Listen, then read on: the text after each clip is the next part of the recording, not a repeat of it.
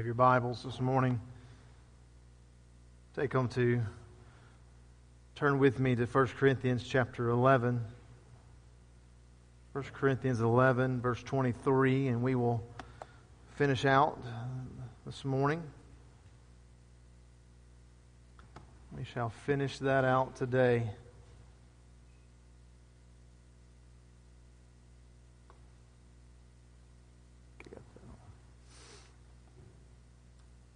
You ever have you ever had a dinner party that was ruined? Maybe the question could be Have you ever ruined a dinner party? Maybe the food was not any good. Maybe you burnt the food, had too much going on. Maybe people showed up late or they didn't show up at all. Maybe the they showed up and they were in bad moods. I, I don't know how your dinner parties go. Um, Bobby Jamieson, though, in his book, Understanding the Lord's Supper, makes a suggestion for a surefire way to ruin a dinner party. He says, Show up before everyone else, eat all the food, and then get drunk. But this was not an original idea of his. This is exactly what was happening at Corinth. As we saw last week, the love feast would take place before the, love, the, the Lord's Supper. And so the Corinthians would ruin the Lord's Supper because at the love feast they would show up. The, the rich would get there before the poor. They would have a wonderful time. And by the time the poor got there, there would be no food left, and the, the, the rich would be drunk. And there was no unity, there was no love. And they saw the activity as nothing more than a worldly activity, more, nothing more than a free meal with an open bar. And in truth, it may have resembled the pagan feast that we talked about in the chapters prior. If you remember the issue of freedom, and we talked about the, them eating the meat, and they would go to these pagan worship services, the love feast had was it really seemed to be quickly kind of going in that direction. And so it began to resemble something that was not godly. And this all stemmed from, as we saw last week, from the fact that they, they had a misunderstanding of the church gathering. They had a misunderstanding of the church coming together and the church being one and the, and the purposes of the church.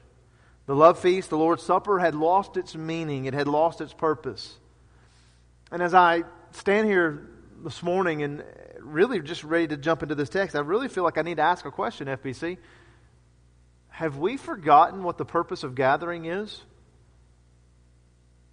Have you and I forgotten what the purpose of Sunday morning worship and Sunday morning Sunday school and ha- have we forgotten what the church business meeting is really about, what the purpose is about, and what the nights of praise is really about, and what the the, the potlucks that we do, have we forgotten the purposes? Have we, have we lost our focus? We come now to a text where the Apostle Paul is going to re, hopefully refocus the church by showing them the purpose of the Lord's Supper. We come to a text that is very helpful and has been helpful for, for many generations with many churches on how to practice the Lord's Supper properly. And so, in an effort to reclaim the beauty of the Lord's Supper, Paul is going to share the purpose of the Lord's Supper. He's going to share with them how one profanes the Lord's Supper and how one is to, pro- to, pra- uh, to properly practice the Lord's Supper. And so, that'll be our three main points this morning the purpose of the Lord's Supper, the profaning of the Lord's Supper, and the proper practice of the Lord's Supper. And so, if you will, let's read, let's finish out chapter 11 this morning, beginning in verse 23. He writes, For I have received from the Lord that which I also delivered to you, that the Lord Jesus, in the night in which he was betrayed, took bread. And when he had given thanks, he broke it, and he said, This is my body, which is for you. Do this in remembrance of me. In the same way, he took the cup also after supper, saying, This cup is the new covenant in my body. Do this as often as you drink it in remembrance of me. For as often as you eat this bread and drink the cup, you proclaim the Lord's death until he comes. And so, therefore, whoever eats the bread or drinks the cup of the Lord in an unworthy manner shall be guilty of the body and the blood of the Lord. But a man must examine himself, and in doing so, he is to eat of the bread and drink of the cup. For he who eats and drinks, eats and drinks judgment to himself, if he does not judge the body rightly. And for this reason, many among you are weak and sick, and a number asleep. But if we judged ourselves rightly, we would not be judged. But when we are judged, we are disciplined by the Lord, so that we will not be condemned along with the world. So then, my brethren, when you come together to eat, wait for one another. If anyone is hungry, let him eat at home, so that you will not come together for judgment. The remaining matters I will arrange when I come. This morning, we're going to look at the, let's begin with the purpose. If you'll notice here within the text, that Apostle Paul tells us that he is basically, he, he's, or as I said earlier, he wants to remind them of what is going on. If you notice here, he says, For what I have received from the Lord, that which I also deliver to you. Paul has already delivered this to them. This is not a new practice. This is not a new instruction. The Lord's Supper is not something new that he is wanting them to take, that they're not. Matter of fact, some scholars have even argued that this may be the earliest written account concerning the Lord's Supper because the Gospels are either being written at this time or not have been written, not being passed around. So, so many believe that this may be the very first written account on how you and I are to practice the Lord's Supper. Did this come from the other apostles? Did the Paul learn this from, from John or Peter or Luke, or not Luke, but uh, from Matthew and them? Did he learn this from them? No. Matter of fact, in Galatians chapter 1, verses 11 and 12, Paul declares what he received a special revelation from God. He writes this. He says, For I would have you know, brothers and sisters, that the gospel which was preached by me is not of human invention, for I neither received it from man nor was I taught it, but I received it through a revelation of Jesus Christ. Let that sink in for a moment this morning. Notice what Paul is saying here in Galatians. He said, I have received this from Jesus in a special revelation himself. The Lord's Supper, FBC, is so important that Jesus reveals its purpose and proper practice to the Apostle Paul personally after, after his ascension into heaven. So, so Paul has this, this experience, this road, uh, while he's on the road to Damascus, this experience with Jesus. But then he has this other experience where Christ comes and he begins to reveal to him the gospel and the understanding of the gospel. And he reveals to him even the Lord's Supper. And so, and so this is so important that Jesus reveals it not once, but twice. Once to his disciples there at the Last Supper, there in the upper room, and now to the Apostle Paul. And the Lord is now revealing it to Paul and it's, it's, it's an important practice that we are not to take lightly that comes from Jesus Christ. So, so, so what is the purpose of the Lord's Supper?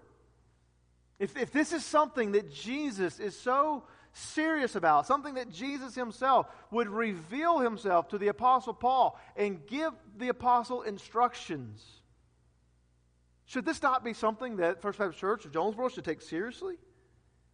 So there are two words here that I want you to see within the text that Paul gives us.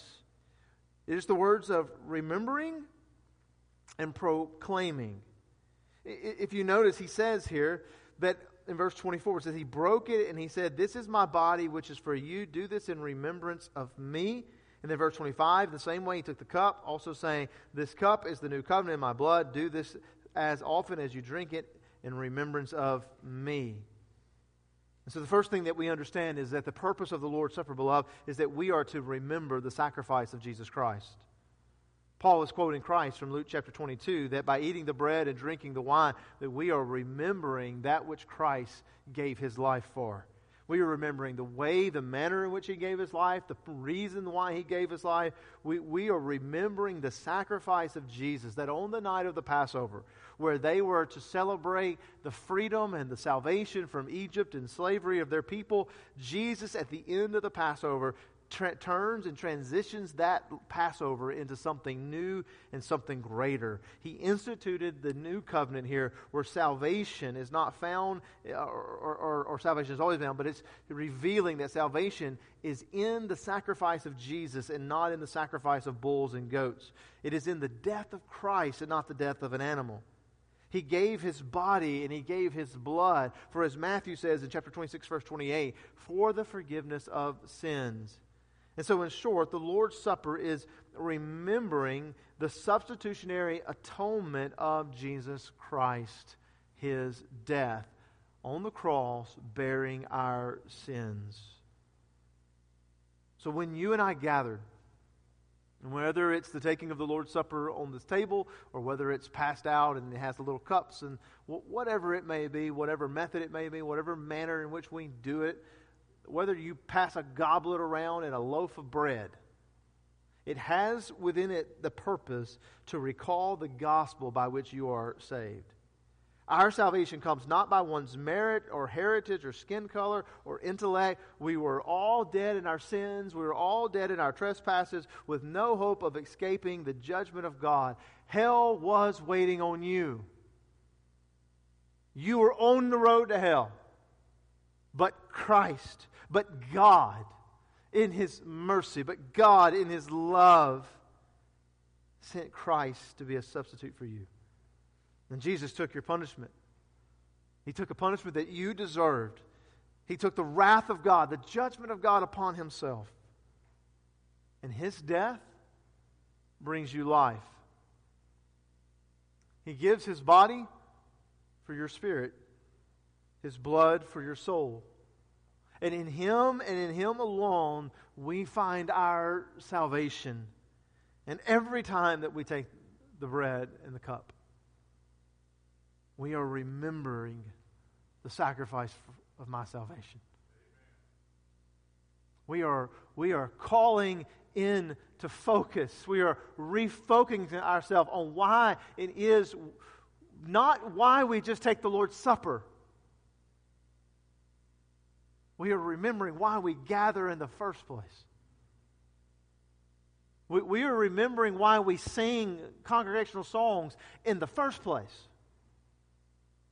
we are remembering why we do evangelism in the first place.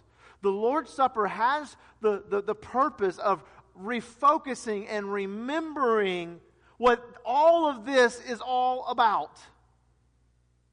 John MacArthur said, For the Hebrew, to remember meant more than simply to bring to something to mind, merely to recall that it happened.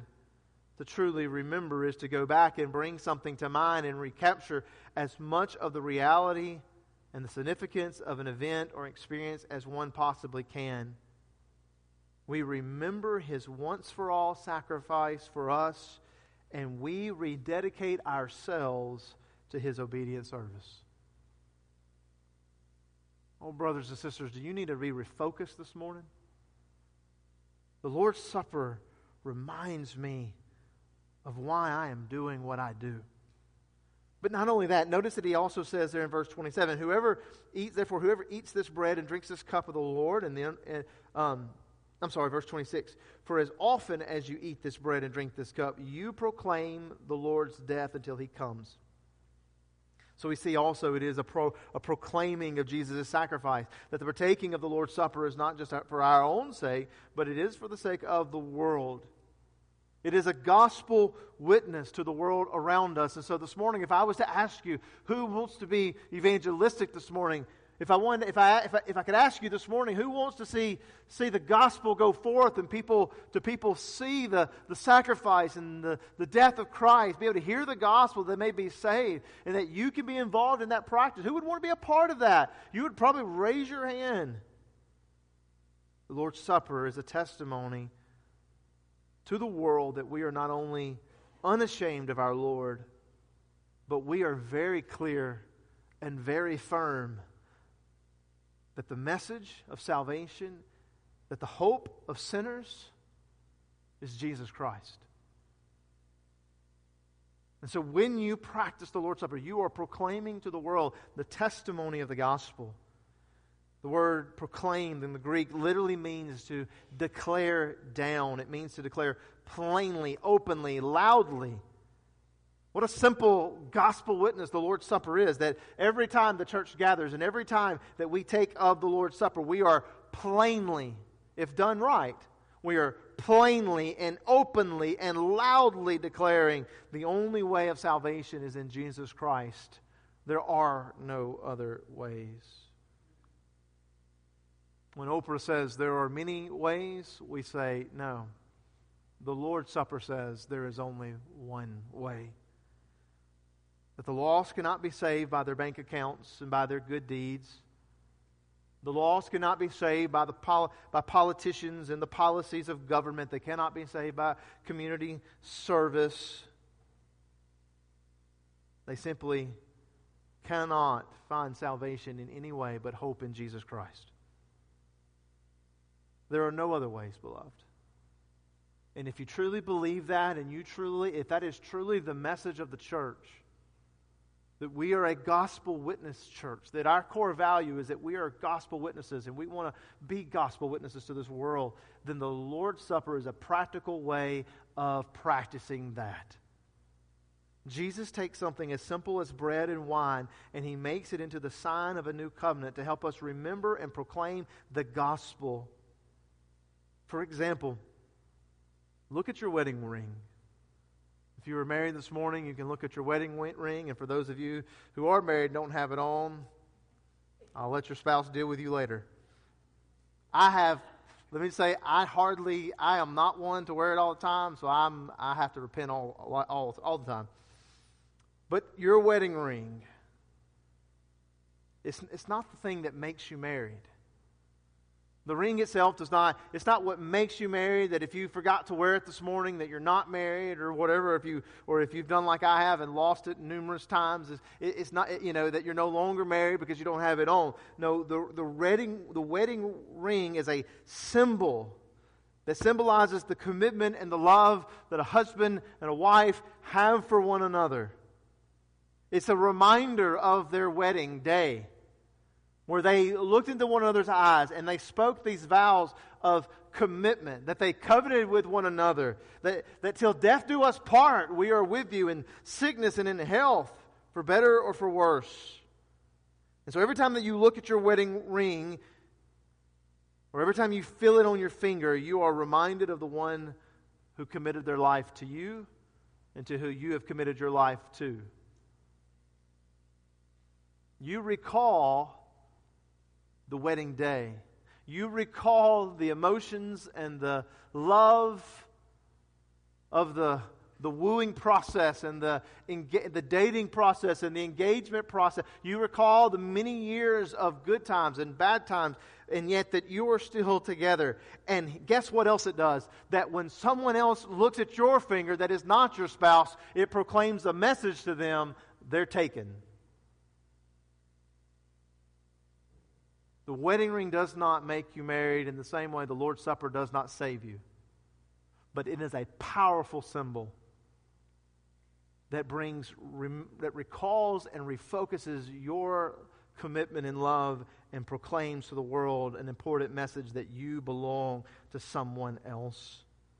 And so, beloved, when we take the bread and we take the wine, we are reminding ourselves and proclaiming to others the sacrifice of Christ that brings about salvation, that He paid for our salvation through His body and through His blood. I ask you this morning, FBC, are you able to fulfill this? Is there one in here this morning who knows that they shouldn't be taking the Lord's Supper? They can't take the Lord's Supper because there's nothing for them to proclaim and there's nothing for them to remember because they've never been saved. You've never repented of your sins. You've never come to Christ in salvation. You've never, you've never believed upon Him and placed your entire trust in Him. And so there's nothing for you to remember. You can't fulfill this purpose. You may have even taken the Lord's Supper many times, but you have taken it in vain. Oh, beloved, if that is you this morning, hear me. It is proclaiming to you that you can be saved. It is proclaiming to you today that God gave His Son, His one and only Son, that you may be saved through the sacrifice on the cross and through the resurrection of His, of his body. I call upon you today. Be saved. Rejoice in Christ. Come and know Christ. Come and know the significance and the love in the body and the blood that was given for the forgiveness of your sins. Your sins. And secondly, I would ask us as a church do we faithfully fulfill these purposes? Do we recall and proclaim the gospel when we have the Lord's Supper? Do we seek to daily recall and proclaim the gospel on a daily basis to refocus ourselves? I pray that we would. That we not forget the reasons that we gather and the reasons that we meet and the reasons for our practices and our evangelism. Secondly, notice the profaning. Notice what he says. Therefore, whoever eats the bread or drinks the cup of the Lord in an unworthy manner shall be guilty of the body and the blood of the Lord. So, so notice the profaning. Here, the Lord's Supper, because it has such high purpose, it would be wrong for anyone to partake of it in some unworthy manner. Now, you need to understand that word unworthy. It is not an adjective describing a person. It's not an adjective describing, it's an adverb describing uh, the manner or the method in which the person approaches the table. So here's the deal no one is worthy of sitting at the Lord's table. No one is worthy of coming to the Lord's table unless they have been saved then you are worthy to sit at the Lord's table, but not by your worth, but by whose? By Jesus. You are made worthy by his righteousness. And, and, so we have to understand this is not an adjective describing a person, because this could probably cause some confusion, because none of us really are, are worthy of this. What Paul is talking about here is a manner, the way in which we take of the Lord's Supper. And so he's talking about how. So, so what is meant by unworthy manner? Well, the second half of the verse 27 says that you shall be guilty of the body and the blood of the Lord. And so I've thought about this. How does one really portray what this means? How can I convince you of what this is saying? And I think, I really think that you'll get this. Think of think for example one who tramples upon and burns the American flag. Think about it. Or, or, or, think of one who kneels when the Pledge of Allegiance is being, is being done. They are not guilty of dishonoring the cloth. They're, they're not guilty of dishonoring the, the, the pole and the fabric, that, you know, and, and all of that. They are dishonoring the country and what that country represents, what that flag represents. They're guilty of dishonoring their country and anyone who would be united with that country. And so, similar to eating and drinking in an unworthy manner the Lord's Supper, when you come and you take the Lord's Supper in an unworthy way, it's no different than you kneeling during the Pledge of Allegiance. If you come in an unworthy manner, if you come with a wrong attitude and focus, you are no different than anyone who would kneel during the Pledge of Allegiance, or trample upon a flag, or burn the flag. You are guilty of dishonoring the bread, not the bread and the wine, not the, not the substance, not the, not the fabric, but what it represents the body and the blood of Jesus. You profane the sacrifice of Jesus. To profane means to treat something sacred with irreverence or contempt. You are not concerned with its purposes. Again, if someone was to trample or burn or to kneel, they do so because they do not care what it stands for. They do not see the purpose behind the flag. But in the same way, when you come and you take the Lord's Supper in an unworthy way, you profane the greatest act of love and sacrifice the world has ever known. You profane the greatest person ever known. And you do so with irreverence and with contempt. You do this by not taking it. You ignore it. You, you never come to church. And so when the church has the Lord's Supper, I mean, imagine, I know this, this sounds, this, you, may, you may never thought about it, but think of a church membership roll that has a thousand members on it, and when we take the Lord's Supper, barely a hundred are there to take it. Now, you imagine what you would say if we were at a patriotic service where we were all going to go and a hundred people said the Pledge of Allegiance, but, a, but, but 900 didn't.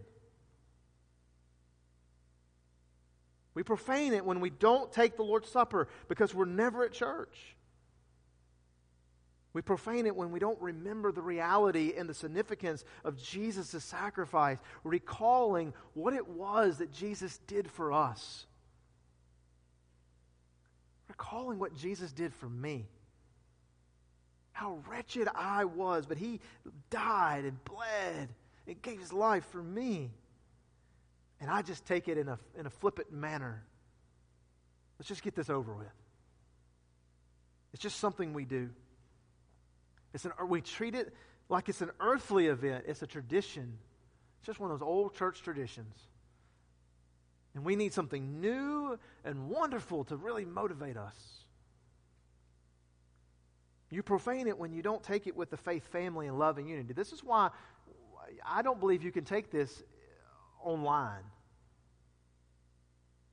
The Lord's Supper is meant to be taken in unity physical unity with one another because one loaf, one cup, and we're all drinking and eating from the one.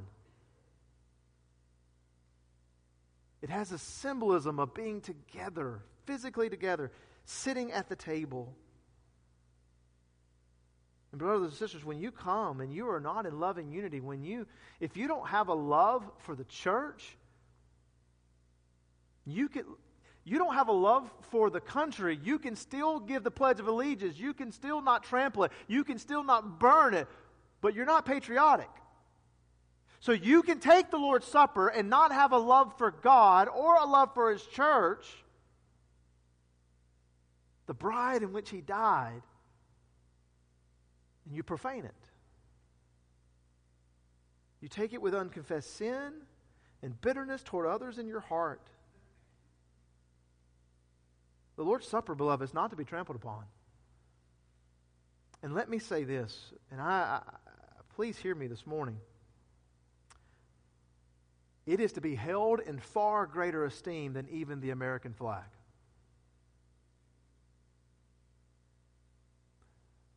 The Lord's Supper in America, there is a gap there. The Lord's Supper, Supper stands for something greater than a sacrifice that brought physical freedom from tyrants. It stands for the salvation given by the sacrifice of God's one and only Son.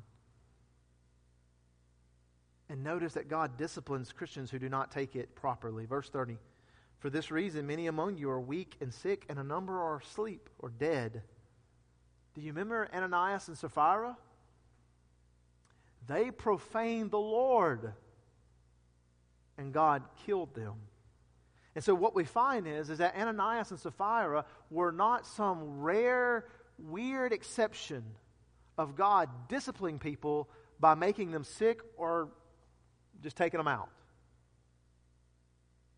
Those who profane the Lord's Supper, profane the remembrance and the gospel witness of, the, of Jesus Christ, were disciplined by God there at the church of Corinth.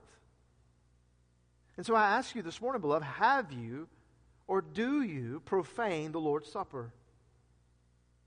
Are you a Christian that does not take the Lord's Supper? You do not see it as important, and you do not come to church enough to take the Lord's Supper, so therefore you refuse it. You're apathetic. You really, you're just going through life. You're just going through motions, and you're more worried about your job and your community, and you're more worried about yourself. You're not really thinking and focused on Christ and His call upon your life. And so, therefore, church, and especially the Lord's Supper, is not a priority to you. You profane the Lord's Supper. Do we not take it enough? And I'll say this is on me, FBC. This is one that I have, that, that Trey and I've talked about for a few years now. And, you know, we try to take it every quarter and even on some special occasions, but really and truthfully, we should take it more. And so, in the coming months, we're going to begin to look at having the Lord's Supper on a far more regular basis, giving it the honor that it deserves, and you and I getting to experience the benefits of it. And when you take it, do you just go through the motions? There's no value in what you're doing. It's just the old church tradition. When you take it, do you consider the faith family? Do you consider that you're with brothers and sisters in Christ? Do you love the people that you're sitting at this table with? that we're eating from the same loaf and drinking from the same cup, Jesus Christ. You do know that there is something within all of us here this morning that we have that is greater than even the blood of family. And that is Christ who lives in you and me. And if I do not love you as Christ loves you, and Christ gave his life for you, and I come to the Lord's table as one who believes himself to be an individual, as one who believes himself to just be the lone ranger. I'm just here because I need a place to go to church. I'm not really here to be a part. I'm just here to, you know, because I need somewhere to go. Then I come with a, the very opposite of, of affection that God has for you. The Lord's Supper is meant to be taken as a faith family. Brothers and sisters, we are, if we are as passionate and show as much reverence toward a flag that represents our country and what it stands for, then why in the world would we not be more passionate and reverent about the Lord's Supper, which represents the sacrifice of Jesus Christ that brings salvation? Why would we ever dishonor our Lord? But thirdly, notice the proper practice. Look at verse 28 and 31. But a man must examine himself, and in so doing, he is to eat of the bread and drink of the cup. For he who eats and for he who eats and drinks eats and drinks judgment to himself if he does not judge the body rightly. For this reason, many among you are weak and sick, and uh, and a number asleep. But if we judged ourselves rightly, we would not be judged. These are present imperatives. Examine yourself, judge yourself.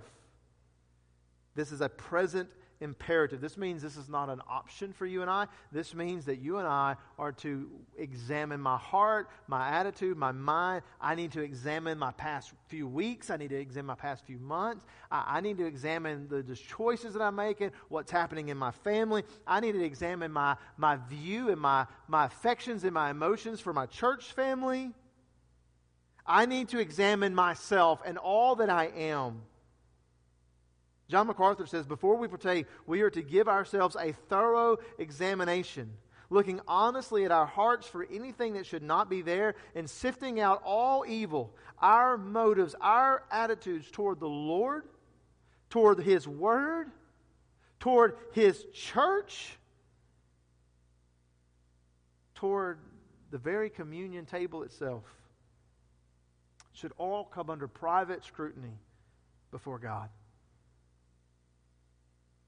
We are called to examine ourselves. And I can tell you as a pastor, I don't think there's anything more needed right now within our local church than self examination of every individual, me included that we would do the very thing that God is calling us to do in the Lord's Supper. And so, in a few weeks, we're going to be taking the Lord's Supper. We're not going to do it today, but we're going to be taking the Lord's Supper. And you're going to be called upon over the next two weeks to examine yourself. I, I think, really and truthfully, you need to examine yourself more than just the few minutes before you take it that you begin to examine yourself throughout the weeks leading up and seeing are we really doing are we really are we really focused on Christ the way that we say that we are are we as a church really doing all that we can do to be healthy and be revitalized and to, and to reach our community? Uh, uh, we need to focus on ourselves. Is there something going on in our life? So, so just to give you a few things, you must examine and judge properly your purpose. Why do you take the Lord's Supper? And I will even go further than that. Why are you here today? Is it just so you just go through the motions? Why are you here today? Is your purpose the glory and honor of God in all that you are? Why do you take the Lord's Supper? Do you take it to call, to recall the significance of Christ's sacrifice for your salvation? Examine today and judge whether or not you have the right and correct and proper purpose. Examine and judge are you a gospel witness? Are you a gospel witness? Does the message of the Lord's Supper does it compare, does it meet up with the message that you proclaim with your words and with your actions? Are you proclaiming to a lost and dying world that salvation is in Christ and Christ alone? His life, His death, and His resurrection. Or are you just taking the Lord's Supper just to get through it and there's no proclamation whatsoever? Judge your life today. Am I a gospel witness? And do I participate in the practices of the church that, that evangelize and proclaim the gospel? We must examine and judge again how often we take it, for he says in verse 26, For as often as you eat this bread and drink this cup, and so this is my own examination. Do we as a church take it often enough? And I believe that we do not, and therefore we need to begin taking it more. So does our church do too little, or do we miss out on too much? Examine and judge who can take it. This is not an outreach event. This is a serious thing, and at the table, there is only one who is able to come in a worthy manner, and that is one who has been saved and redeemed by Christ. The Lord's Supper is not for everyone. And this is the reason why, beloved, that we, we understand and you know that we do not preach that the Lord's Supper nor baptism can save you, but we do understand that they are important ordinances of the church that we must take very seriously. And so, and we even see here that God disciplines those who do not take them seriously. So this is the reason why that we even say that I say to you that you must be careful even with your children that your children do not take the Lord's Supper in an unworthy manner. We do not want to test our Lord, especially with our children whom we love and care for so deeply. Examine and judge your love and unity within the church. Do you love this church? Do you love First Baptist Church of Jonesboro? Do you have a joy and a trust and a care for the members of this church? And if you say, I do not, then you have judged yourself that you are, un- that you are taking the Lord's Supper in an unworthy manner. Examine and judge where is your focus today? Are you living with day to day expectations of God's glory or day to day expectations of your own? Why is self examination so important? Why is it so important that we take the Lord's Supper? Why is it so important that I judge myself? Why is it so important that we do these things? When Leonardo da Vinci was 43 years old, old uh, the Duke of Milan asked him to paint the dramatic scene of Jesus' Last Supper. And so he began the, the project, working very slowly, giving meticulous care and detail. He spent three years on the assignment. He grouped the disciples into three, two groups on either side of the central figure of, of Christ, and, and Christ's arms are outstretched, and in his right hand he holds a cup. And Leonardo da Vinci worked very hard on the cup. He painted it, as it to be as beautiful as he can with marvelous realism. When the masterpiece was finished, the artist said to a friend, he says, I need you to observe it and give me your opinion of it. And so the friend looked at it and he cried out. He says, It is wonderful. He said, Leonardo, that cup is so real I cannot divert my eyes from it. And immediately Leonardo da Vinci took a brush and he drew it across and he took the brush and he drew it across the sparkling cup and he sparkling cup and he exclaimed, Nothing shall detract from the figure of Christ. Turn your eyes away from the cup and turn them on Jesus. Brothers and sisters, some of us are so distracted today because we have been distracted by other things. And the Lord's Supper is God's way of bringing us into focus again that the reason I do anything, the reason that I am alive today and I'm able to give up, get up and come to church and gather with you, the reason that I do anything is because Jesus Christ gave his life for me. And there are those of you in here this morning, you need to refocus. You need to, you need to examine yourself and refocus. So I call you today. Let nothing distract you from the figure of Christ. Let's pray.